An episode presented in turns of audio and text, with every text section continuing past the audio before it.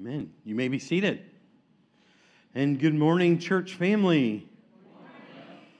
And to our guests, uh, just to let you know, our head pastor, Pastor Luke, he is still on sabbatical, day 77, in case you're keeping track, and he will be back. And I see Samurai is here, gave him some snacks, and we have a couple other guests. So uh, if you are a guest, just we, I'd ask that you come back uh, in August, Pastor Luke will be, will be at full strength. That's a hockey term. Okay, moving on. You're supposed to say debatable, but okay. yeah, all right, moving forward. It gets awkward if we don't. Okay, Genesis 12 is where we're going to kick off today. And uh, just wanting to kind of think about how God develops nations, God makes nations. But God starts with families. God starts with one man, one woman, and then he builds on that, and it is a covenant that he builds. And each covenant that God has, he builds on top of it. And uh, it started with Adam and Eve and family, and that was the first be fruitful and multiply. That was their covenant. Do not eat. And then from there, uh, God moves out and has a, uh, covenant with Noah, and then covenant with Abram. And so we're going to start where seeing Abram gets promises about a nation. And then we're going to move into uh, Exodus and look at the Ten Commandments and how God uh, develops a nation. And it would be cool to know, even kicking off, that this is God speaking still to us. We don't throw the Old Testament out, it is building upon. And so to actually discover it for ourselves is beneficial and it just grows us and stretches us. So uh, hang on, grab your Bible underneath your seat so that way you can flip with me. I'll be calling out page numbers. We're starting Genesis 12. See, I'm going to get the wrong page already. On page 10, so Genesis 12, let's stand as we read Genesis. We're going to read Genesis 12 and 17 says, Now the Lord said to Abram, Go from your country and your kindred and your father's house to the land that I will show you. I will make of you a great nation, and I will bless you and make your name great, so that you will be a blessing. I will bless those that bless you, and him who dishonors you, I will curse. And in you all the families of the earth shall be blessed. Families, listen up. That's us now, flip over with me to chapter 17 on page 14. Chapter 17. Look at verse 4. Yes, it is on the screens too, but there will be other scriptures that won't be. So, all right, verse 4 Behold, my covenant is with you, and you shall be the father of a multitude of nations. No longer shall your name be called Abram, but your name shall be called Abraham for I made you the father of a multitude of nations. I will make you exceedingly fruitful, and I will make you into nations, and kings shall come from you. Let us pray. Heavenly Father, Lord, we thank you for your word, your truth. Lord, we thank you for your covenant, your promises to one man, right here, Abram. And Lord, you changed his name to Abraham, part of your covenant and made him the father of a nation, which is Israel, and nations, which is us. Lord, we can still receive these blessings. They're ours through Jesus Christ.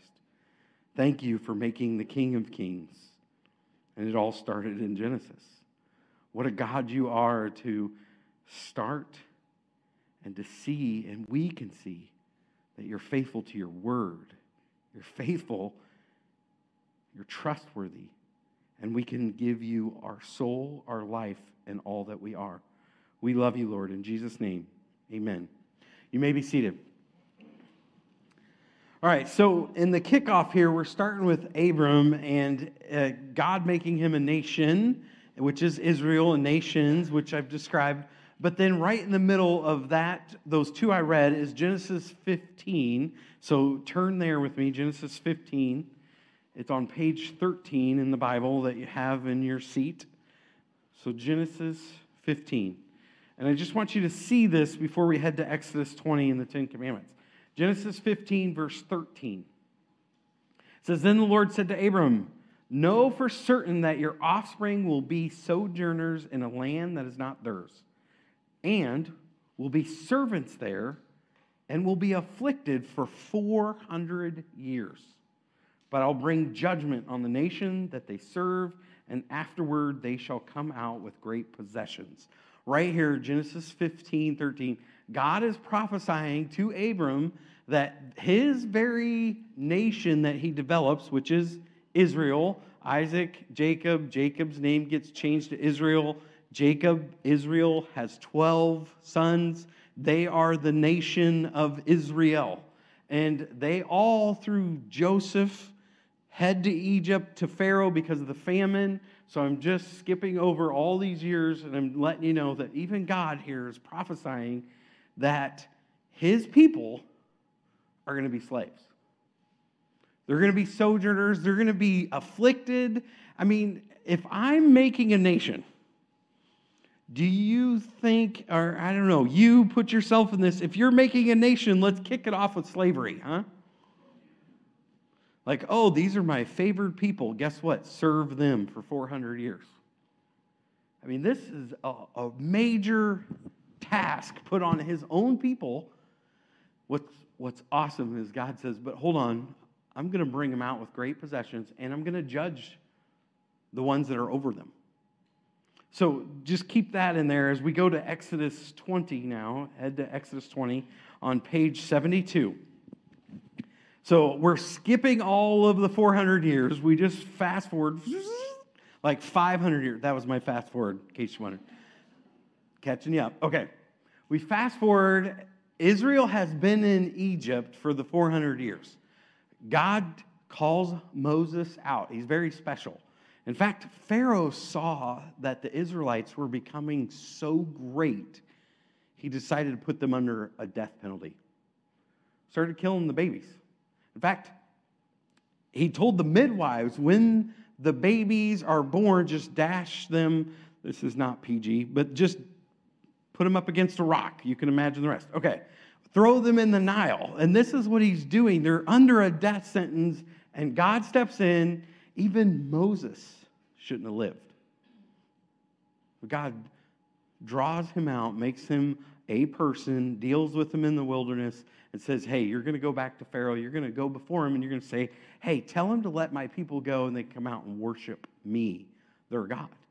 And, Pharaoh, and uh, Moses says, Well, I don't speak well. Who, uh, who should I tell him? And who should I tell him? You are, right? And what does he say to Moses? I am. So you guys have heard this. Okay. He says, Tell them I am. Okay? So you can imagine plagues, Egypt, everything. They go through the Red Sea. They come to the mountain of God. They're about to receive the Ten Commandments. And God speaks to this in all of their hearing. They get to hear God for the first time. He's been speaking to Moses, he's been dealing with Moses. And now they come to the mountain. They're about to receive the Ten Commandments. And in verse 1, chapter 20 of Exodus. Now, before I keep wanting to read this, but I know right away there's New Testament brains in here. And you know what New Testament brains wants to do with the Old Testament? Kick it out. Why do we need it? We have Jesus. Right? But if we don't understand the law and what builds on top of it and what God has built, when we get to the end result of Jesus, he might not be as beautiful as you've seen going back and looking at how God has ordained this for moment one for Jesus, hopefully you'll fall in love with him even more. That's the goal. That you would love Jesus even more. And so the law, yes, we're not under the law, we're under grace. But the law, you know what it does? It's a mirror, it reveals my heart. The law reveals my mind. The law is also called a yoke. All right, this is a burden that you put on cattle, not eggs, but this is burdensome, right? The law is a yoke, and you'll see that that brings bondage. The Bible also says that uh, the law is a child trainer, right? So the New Testament is like adults. This is where kindergarten is, right here in the law, right? And then it also calls the law is a shadow of the real thing to come. So it's good to know the law, but understand yes, New Testament believers, their brain is like, oh, we have something better. Why are we going back? Yes. The law is also called letters of stone. God changes it to writing his laws on our hearts. So, yes, we have something better, but we're going back because it's important. So, nine of the Ten Commandments, believe it or not, are actually in the New Testament. So let's start at verse 1. And God spoke all these words, saying, So this is God speaking to them all. In verse 2, I am. You just pause there. Hear the significance? The first thing they hear from, their from God I am. Moses, who, Moses said, Who should I tell them sending me to rescue them? I am. So the first thing they hear is God saying, I am the Lord your God, who brought you out of the land of Egypt, out of the house of slavery. To hear these words, and God uses these on and on. There's a part in Leviticus where he says, I am the Lord your God who brought you out of the land of slavery and took off the yoke that was on you so you could stand upright. Do you think they had some hard slavery under Egypt? Do you think they had any rights? Nothing. They, they had no rights. They could be taken, their family taken. They showed it with Moses talking about they could just come in and kill their babies. What's a slave to do? Does a slave get any justice? No, they're told what to do. They have a horrible taskmaster, and God says, I lifted the yoke off of you, and you finally stood upright. He says it also in Psalm that He is the Lord your God that rescued you out of Egypt. He says, just open your mouth and He'll fill it. Just open it. To me, I just see a baby bird like a mom landing in the nest, and they're all just, and all they got, all they have is their mouth open. And then mom regurgitate. I mean, do you know the story? Okay. Isn't that what you picture with God? Like, no. Okay, maybe not my picture. Just open your mouth and God will fill it. You, in verse 3, we get the first commandment, and this is what he says to them You shall have no other gods before me. No other gods. There isn't another. This is the first commandment, and just thinking about this in my heart, you know what's wrong? I've already failed.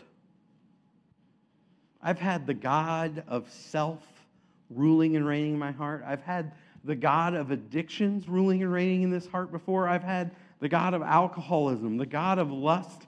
The, all the gods of this world had ruled and reigned in this heart at one point or another. I have failed. I'm not going to ask for hands. But we're, we're commandment here one, right? The law says that if I break it, I'm now punishable by death. I instantly have a death penalty on me for breaking God's laws. The second command, it says, You shall not make for yourself a carved image or any likeness of anything that is in heaven above, or that is in the earth beneath, or that is in the water under the earth. You shall not bow down to them or serve them, for I, the Lord your God, am a jealous God, visiting the iniquity of the fathers on the children, to the third and the fourth generation of those who hate me, but showing steadfast love to thousands of those. And, and read this with me, verse 6 those who love me and keep my commandments. No other idols, don't bow down, don't worship, don't do anything. And then it says, For those who love me will keep my commandments. This is exactly what Jesus says in John. He says, I give you a new commandment, and you will know, and I will know that you love me by your obedience. Jesus requires the same obedience here that God does. This is Jesus speaking the same exact words.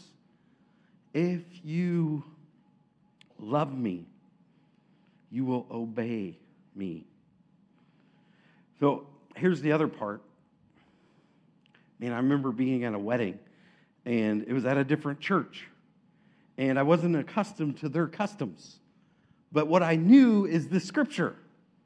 And I don't even know if I was following Jesus. In fact, there was a guy in the back whose wedding it was. But I came down the aisle, and the pastor there told me, You need a bow. I'm like, What? He's like, You need a bow when you get down here. I'm like, No, I don't. He's like, Yes, you must come down here and bow. And I'm like, mm, No. I'm like, there's a quiet rebellion. And I never did, but you know what I knew in my heart? If I bow, breaking a command. And you know, so I wouldn't bow my knee to whatever they wanted me to bow in that sanctuary, but I could tell you this I bowed and served other masters. It, hadn't, it didn't have to be my knee. It was just addiction. It was stinking thinking. It was wrong. It was self motive. It was me that was the idol that I bowed to. I never had to bend my knee, but I definitely served idols and bowed to them I didn't know it, but it, it was slavery. I remember going to my first meeting about addiction to alcohol. And I remember sharing with them, like, I understand, like 1860, now I don't even have the date, but then I did, I was smart. Um, said slavery was outlawed. But what I know now is slavery is still happening today. And it's right here, and it's right here. We could say that we're free in a country, but guess what? We're not free in here, and we're not free in here until you, we meet Jesus Christ. And he takes off the yoke of bondage and puts on his yoke. To not bow the knee. I've, so far, I'm batting a thousand here on breaking these Next, the verse 7 says, You shall not take the name of the Lord your God in vain, for the Lord will not hold him guiltless who takes his name in vain. Folks, James even tells us in chapter 5 uh, that fresh water and salt water cannot flow from the same fountain blessings and curses cannot flow from the same lips. Do you see it? How can I bless people and how can I praise a God and then go out and curse people and cuss? Do you see the how can this how can this be? It can't because the Bible says that your mouth is a window to your heart.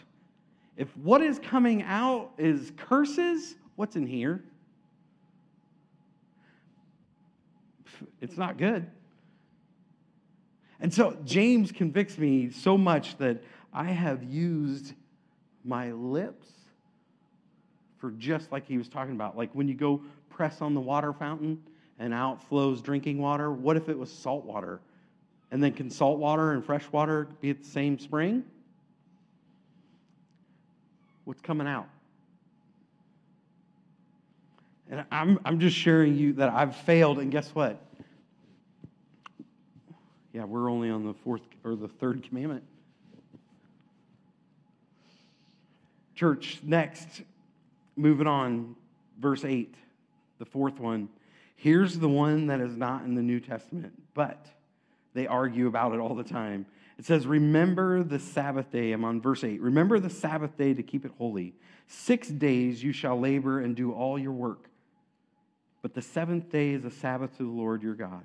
On it you shall do no work, you or your son or your daughter, your male servants, your female servants, your livestock, your sojourner who is with you in your gates.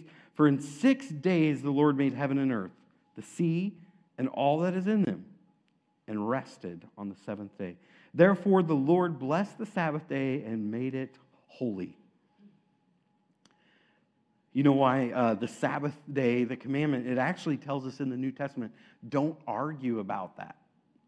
It actually says new moons, holidays, the Sabbath, throw that out and don't even argue about it because it's not even worth it. We were in a shadow. You know what we have now? Rest. Church family, we have four commands. Is anybody feeling weighted down or is it just me? Somebody give me one of these. Okay. Anybody else breaking them just right along with me? Okay, maybe I'm the only one. Okay. Moving forward, anyway. Jesus is my rest from all of these commands. Now, that doesn't nullify me that I need to live under them, but understand the law is a yoke, the law is a burden. The law, and this is just 10 that we're going to discover. There's 613 that is a burden. There, I mean, you go to a Jewish person's house right now, they have two kitchens in their kitchen because one of them is for dairy and one of them is for meat, and they don't cross. All because of scripture that says, don't boil a lamb in its mother's milk. So meat and dairy are separate. They have two kitchens from one verse. Is that a burden? I mean, I saw a guy making some, uh, what do you call them, scrambled eggs. Yeah. And do you know we had to crack each egg and filter it out like a coffee filter? Like that was just, this is how kosher. They crack it, they make sure there's no impurities, then they put it in the bowl, and then they crack it. The next one, impurities, then they put it in the bowl. If it's impure, they throw it out and they start with a clean dish crack it. I mean, I've seen some impurities in there, and I'm like, yeah, we'll eat that. That'll. I got my finger in there digging out the shell. You know, that's impure already. Now, I just saw him make an omelet. It's exhausting the weight of it. When we start to see these commands, we can see we need a Savior. What's so cool about the Sabbath one is it's not in the New Testament because Jesus tells us he is Lord of the Sabbath. And then he yelled out to everybody. So, um, first time I might ask forgiveness for yelling. But he says in Matthew 11 28, Come to me, all of you who are laden and burdened and heavy, yoked, and I will give you what? Oh, man. What a joy to know that there's rest from this work. There's rest from the law. There's rest for my iniquity. There's rest for my injustice that is happening in my head and my heart every time if I come to Jesus. And then he doesn't stop there. He says, Come to me, all of you who are heavy laden and burdened. I'll give you rest. And then he says, Learn from me, for I am meek and lowly. Take my yoke upon you, not the one that was in the egg, but the one that's on the shoulder and he says it's his burden is light and easy. And you know what his yoke is? Love. Love. Jesus did an awesome job and summed up all the Ten Commandments with love the Lord your God with all your heart, mind, soul, and strength, and love your neighbor as yourself. That's his yoke. Love. But how many of us are under a yoke and we haven't even come to Jesus? We haven't said, Can you take this brokenness? Can you take this heaviness? Can you take my failure? Can you take my fault and bring it to Jesus? He switches out the yokes. There's never a more beautiful moment than anyone coming to the rest we have in Christ. You see, because even this verse says it this way six days you will work, and then you rest. When we come to Jesus, we rest. Then we go do good work. Do you hear me, church? We rest in Christ, knowing that we are not under the law, under his grace, under his yoke, and then we go to work. Oh, to be able to work from rest. I mean, some of you are at the demo. You're Jod, Jod, you're falling asleep right now. I can't say dozing for some reason. Go ahead and giggle. It's cool. Get it out. Oh, the joy that we have. All right, fifth commandment, verse 12. Here we go. Honor your father and mother. Look out, kiddies. This is children, not cats. But your days may be long in the land that your Lord your God is giving you. God establishes a nation by not trumping or overstating family. He first man, woman, children, nation.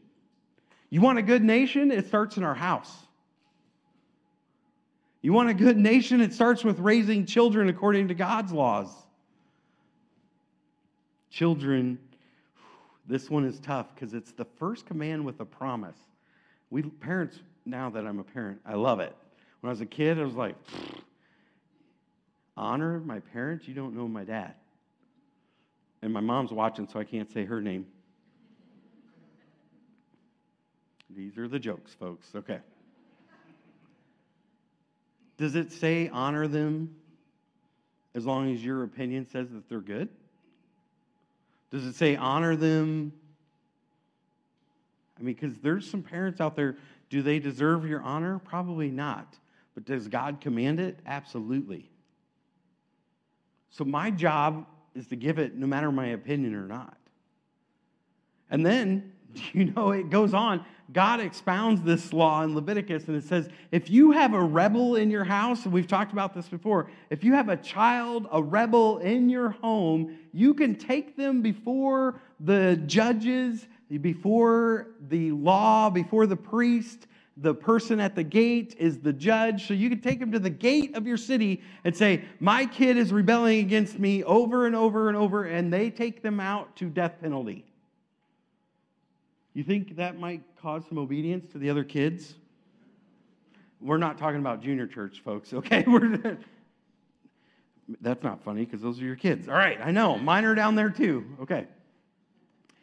Gosh, you guys are touchy about your kids, but guess, guess what? God is too.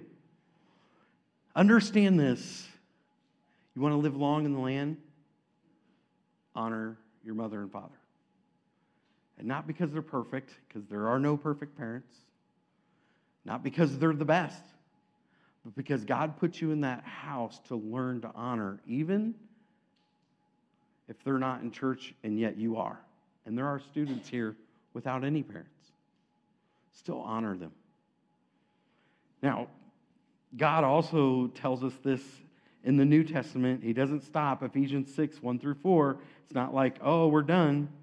All right, verse 13. I got to move on because otherwise I'll get stuck. Sixth commandment you shall not murder. Whew. Finally, one that I have not done physically. Raise your hand if you've ever murdered someone. Come on, you liars. Because guess what? We can read it in this law, but in the Sermon on the Mount, what did Jesus do? He says, if you have hate in your heart, for any one person, you have murdered them. Okay, now raise your hand, murderers. Yeah, that's me. And you know what? I'm guilty. I hated someone so much in my life, I told them I wish they were dead. That came out as a curse, right? Like I hated so much in here, it destroyed me. It never hurt them. The hate in here. I was a murderer, and I shared this before. I'm going to share it again. And I had never really put it together or thought of it or ever used it, the murder that I have.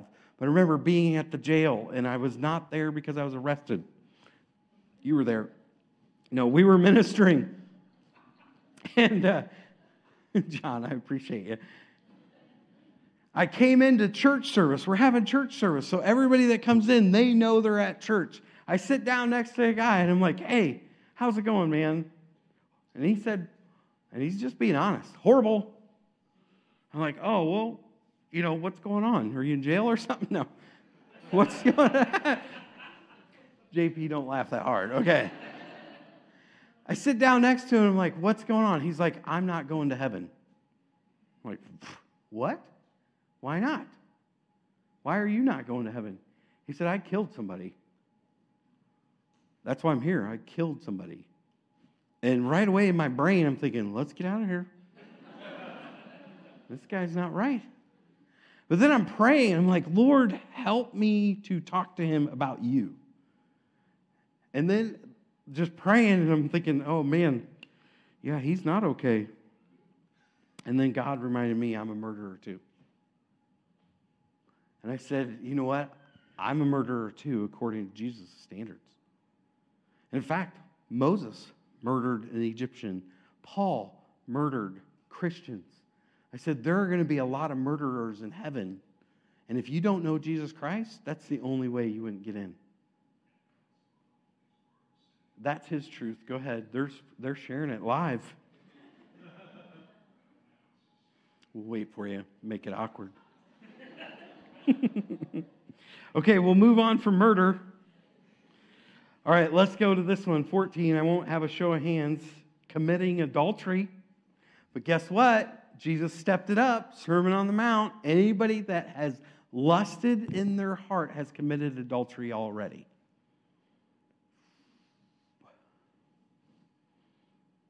It's getting harder to get through these commandments. Number eight, thou shalt not steal. Verse 15. Hmm. There's so much more to stealing here. I told 8 o'clock, but I'm not going to tell you because we're online. But I was a professional stealer, had a whole market going. I'd go into Casey's and get a bunch of free things, five finger discount, and that's stealing. Okay, catch it up, folks. Here we go. And then I'd go to school and like sell that beef jerky for a buck. And I got caught bad, and I'm so thankful. And my mom was perfect.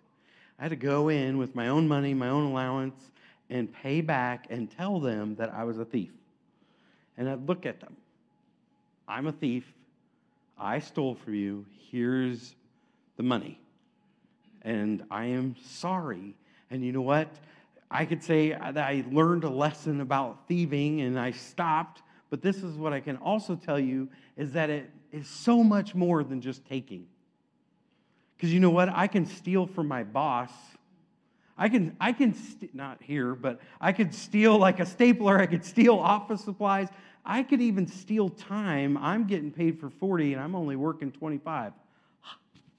Got him. That's stealing. The Lord says, whatever your hand finds to do, do it with all your might as if you're doing it to the Lord. That trumps anything that I don't want to steal from God.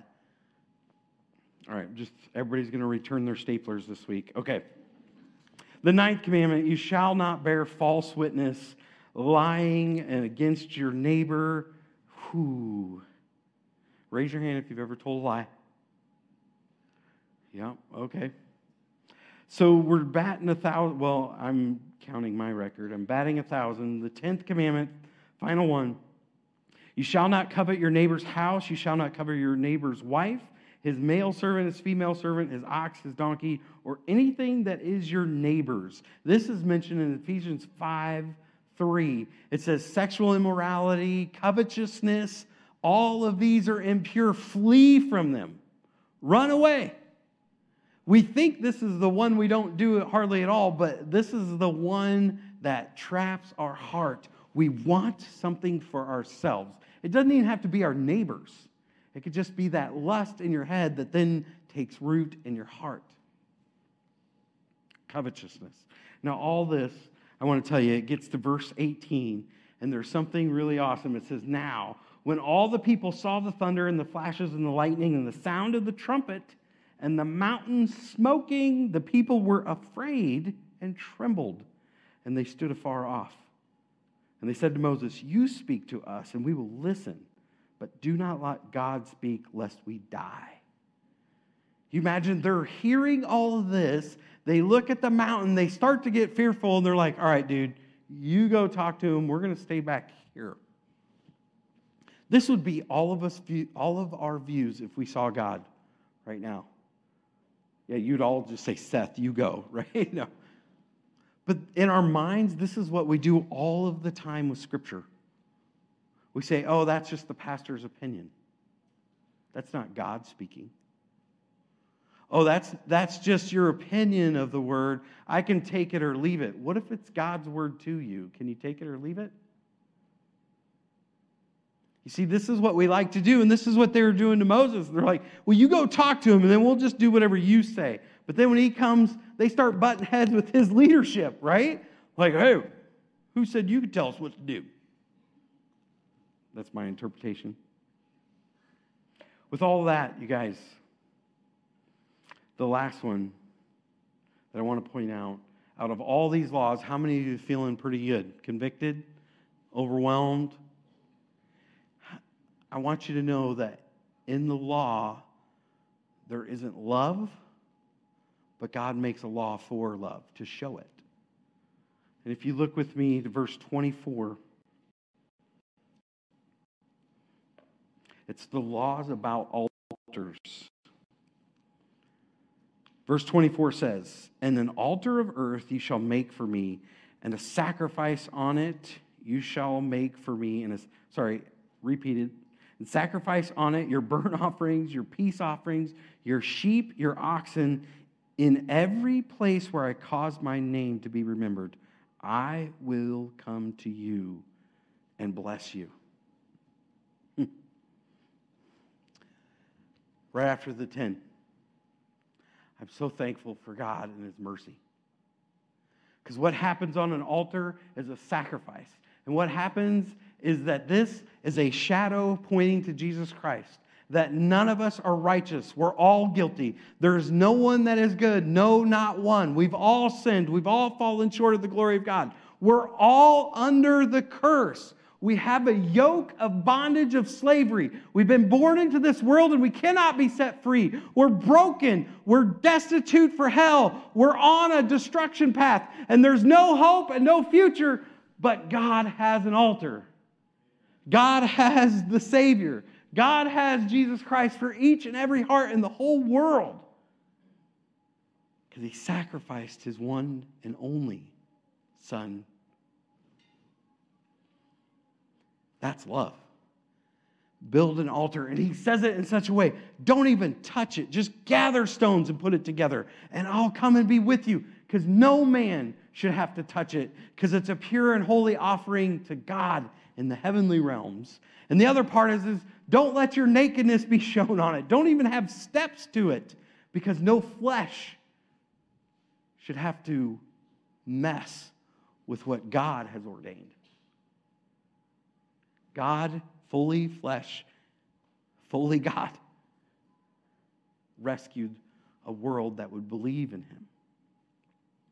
The last part, I want you to head to Romans with me. We're going to now see the beauty of the law to us.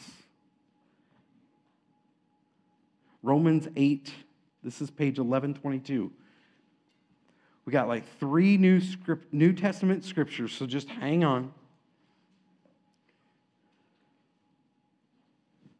Romans chapter 8, verse 3 and 4. As we go through this, this there's a sweetness in it from God. It says, For God has done with the law, weakened by flesh. Did you hear that? Law was weakened by flesh. It could not do. By sending his own son in the likeness of sinful flesh, and for sin, he condemned sin in the flesh in order that the righteous requirements of the law might be fulfilled in us who walk not according to the flesh, but according to the Spirit.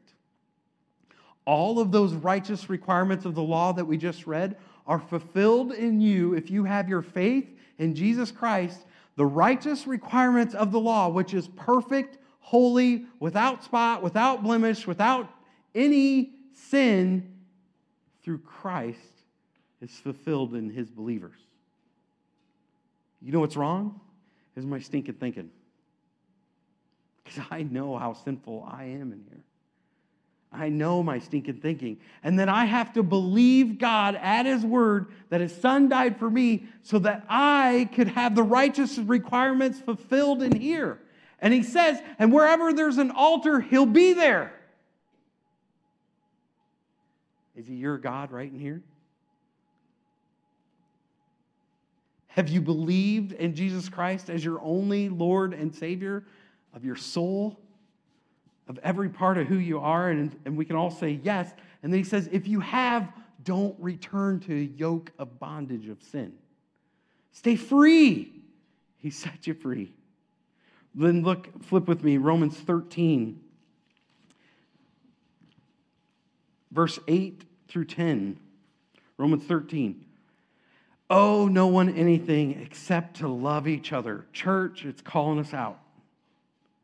For the one who loves another has fulfilled the law. For the commandments, you shall not commit adultery, you shall not murder, you shall not steal, you shall not covet, and any other commandment are all summed up in this word you shall love your neighbor as yourself. Love does no wrong to a neighbor. Therefore, love is the fulfilling of the law. Law doesn't produce the love, the Holy Spirit in you does. Here's what the law is the law is a mirror showing you you. This is what the law is showing you you. We just went through it. We all see in the mirror, like, whoa, I got some spots. I got some wrinkles. Don't you agree? Okay. I got issues in the mirror. But then in your bathroom, if you have a mirror, right below that, you have a basin. And if you have like ketchup stain right here, you wash it, right? This is the law. Down in the basin is the blood of Jesus Christ, and we all must be washed. But if you don't apply it, you don't put it in, you're not clean, you're not pure, you're not holy, and you can't love.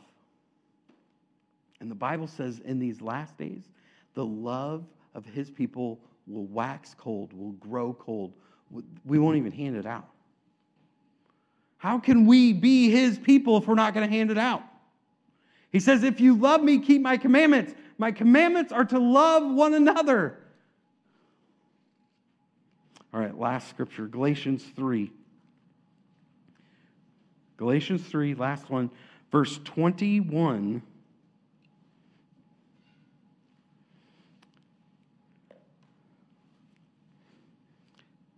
Galatians 3:21 it says, Is the law then contrary to the promises of God? Question mark. Certainly not. For if a law had been given that could give life, then righteousness would indeed be by the law. This is Galatians 3. Now look at verse 22. But the scripture imprisoned everything under sin. Did you hear that? The scripture imprisoned everything under sin so that the promises by faith in Jesus Christ might be given to those who believe. Now, before faith came, we were held captive under the law, imprisoned until the coming faith would be revealed. Do you understand that faith is what releases it? Faith is what releases the law imprisoned on you that you're guilty, I'm guilty. A whole world has been turned over to disobedience and imprisoned by the law of God so that He could rescue everybody through Jesus Christ. Every single one that simply has faith on Him. Through faith. Believe in the laws of the mirror. Through faith, believe that the heavenly altar has been satisfied by the blood of Jesus Christ. And through faith, believe that Jesus is your sacrifice. He's your purification. Do you know him? By faith? Let's bow our heads. Heavenly Father, Lord, thank you for your word of truth. Thank you for your love Thank you for your covenant promise to make a nation. And then, Lord, in your nation, in your church, is a priesthood of believers. Help us. Lord, for those that find themselves imprisoned, may they run to Jesus to be set free. To realize that We've all broken the law. We're all guilty before you. Help us to know that through Jesus Christ we can be justified, pronounced not guilty, set free from that yoke of bondage, set free from slavery to sin. Help us, Lord, if we know you and we're living in freedom, to worship you in spirit and truth, to run to you with all that we have. Lord, change our stinking thinking through your word, to be transformed by the renewing of our minds, to live out your truth, to love with your spirit. And Lord, help us to do that.